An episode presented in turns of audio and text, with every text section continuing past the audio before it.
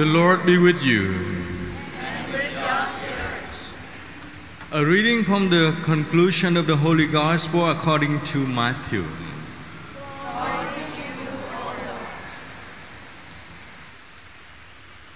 The eleven disciples went to Galilee, to the mountain to which Jesus had ordered them. When they saw him, they worshipped, but they doubted. Then Jesus approached and said to them, On power in heaven and on earth has been given to me. Go therefore and make disciples of all nations, baptizing them in the name of the Father and of the Son and of the Holy Spirit, teaching them to observe all that I have commanded you. And behold, I am with you always until the end of the age. The Gospel of the Lord. Praise to you, Lord Jesus Christ.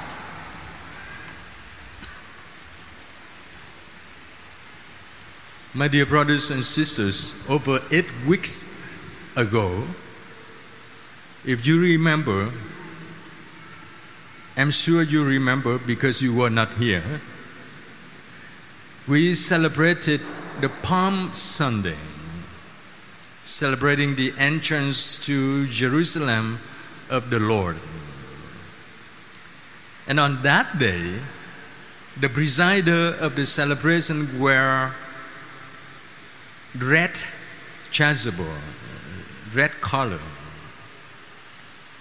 And then after that, since Easter Sunday or Easter Vigil until now, we supposed to wear yellow or gold or white. So last week after Mass, as I went down there and greeted you, one person came to me and asked, Father, do you need another shirt? I responded, Why? And that person said, You have been wearing just one in the past few Sundays. I said, Oh, I had the meaning for that. But don't think that I'm dirty, I'm jerky. No, we wash it every Sunday after Mass. But so I, I, as I promised, I tell now. We have one Easter celebration celebrated from the night that we were waiting for the resurrection of the Lord, which is liturgically called Easter Vigil, where we lit the candles, we sang very long Mass, and in other years we baptize people. So that celebration continues until today. One Easter. Not Easter 1, Easter 2, Easter 3, Easter 4. No, one Easter until today. But the Easter has been that long that we might lose the meaning of why does the church celebrate Easter? We celebrate Easter not because, not because we wanted to make a good market for Easter cards and Easter celebration. But we celebrate Easter because the event in the life of Christ continues to happen in our life. Not only 2000 years ago, it continues. Every time when we come and celebrate Mass, we continue. The continuity of the church teaching and the Christ present are so important. so that we don't look at the ascending of the Lord as saying goodbye as an aircraft taking up. No. On Palm Sunday, we celebrate the entering into Jerusalem of the King Jesus. And this how our king differs to any imperial kings of the earth. The king of any kingship prepare for his descendants to inherit, to coerce his power, to control people. And in our days, a political leaders, when come to the retirement or an end of his term, prepare so that he can be re-elected or campaigns so that people on his group, his side, can be promoted. They think about themselves. They are selfish. But the King of the Gospel, Jesus Christ, one who did ever, never think of himself, but us. Therefore, Jesus, if you can recall the message, conclude the Gospel of Matthew.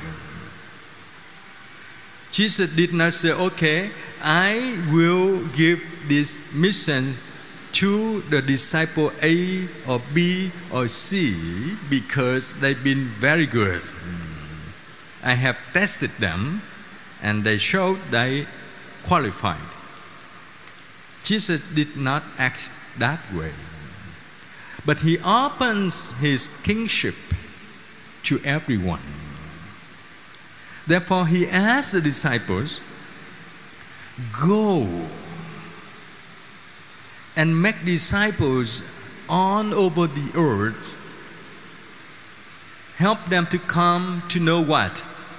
To know the perfect love, to know the only unconditional love in the world. So today we celebrate the ascension of the Lord.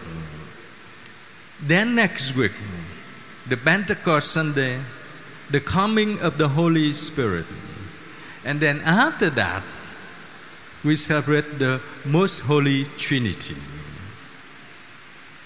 The three persons of one God show the continuity of love. Our human love can come to an end when a parent passes away. Our human love can come to an end and one in when one of the spouse betray the other. God's love never comes to an end. For that reason, the church has chosen this day to be the day of prayers and promote promotion of social communication. Those of the church who do the communication. Why? Why the church has the word social, not ecclesial, not church communication, but social communication. Why? Because with the presumption that every one of us who have been baptized already came to know Christ. We don't need to communicate with one another about Christ. But we come together to communicate Christ to the world. You hear the word evangelization. We don't evangelize those who have been baptized. It's not the nature of evangelization. The evangelization is to introduce, to spread the good news to those who never heard of this news. News. So social communication was chosen to celebrate it today because the church reminded on of us. We are communicators of God to the world. And this world is not a place which is far away that you and I cannot fly in this social distancing era. The world that we need to communicate Christ for them is around us. In this particular society, where you are, where you work, where you travel, where you eat. Even the immediate practice can happen after this Mass. When you go to a shopping, go to a restaurant, be mindful that we don't just ask people how much that is or what do you have, but also bring them, tell them, where have you been? I just came out from the church. How should I be? How should I be? Making disciples doesn't mean that enslaving people. Remember, when Jesus asked the disciple, make the discipleship around the world, he did not mean that go and get people and enslave them and make them to work and make them to believe. But making discipleship means try to help them to be like the Master. Who is our Master? Jesus. What he master uh, about? Love. Very simple.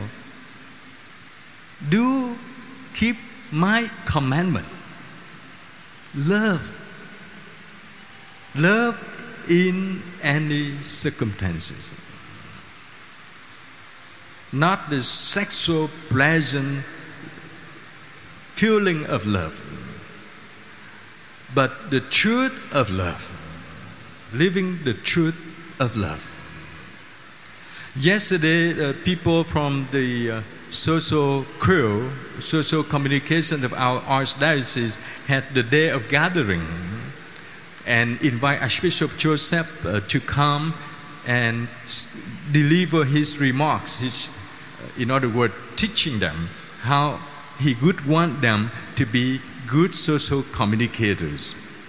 And he concluded his talks reminding on those attended that the church communication has to be communication of love. Because if you cannot give good news, you make contagion. You see, we just came out of a pandemic. The contagion is very dangerous. You can spread the virus to others and make them sick and kill them. Communication is not contagion. Communication is to bring a best of one place or one event or one person to other place, other event, other person. Practically, to communicate with love is to tell them about Jesus, not by word, by the way we live. By the way we live. By the way we interact with others. The first reading retelling the story of how the disciples, the apostles of the first centuries, going out telling people about Jesus Christ. And they did not walk on a nice and luxury boulevard. They went through many turbulences. But God protected them and their descendants in the past 2000 years. God will continue to protect us on our way out to introduce Him to others. So do not lose your trust.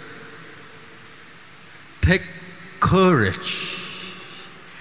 Everybody can produce a good news through your text message. Everybody can broadcast a good news through your eyes looking at others gently. Everybody can come to see and help somebody without any condition. As Jesus had come to help anyone in his life. So, no excluding. No excluding. Those who stood at the gate before you came into the church, though they are Christian, though they are Catholics, but they need your communication as well. Because between them and ours, still the gap of culture and language. Sometimes the way you communicate to them, they don't understand. And they get offended. With that experience, remember at your work, somebody don't believe Christ. Don't just go tell them unwisely that, you know, you lost your relative. That God's plan. Don't worry. They're gonna beat you up.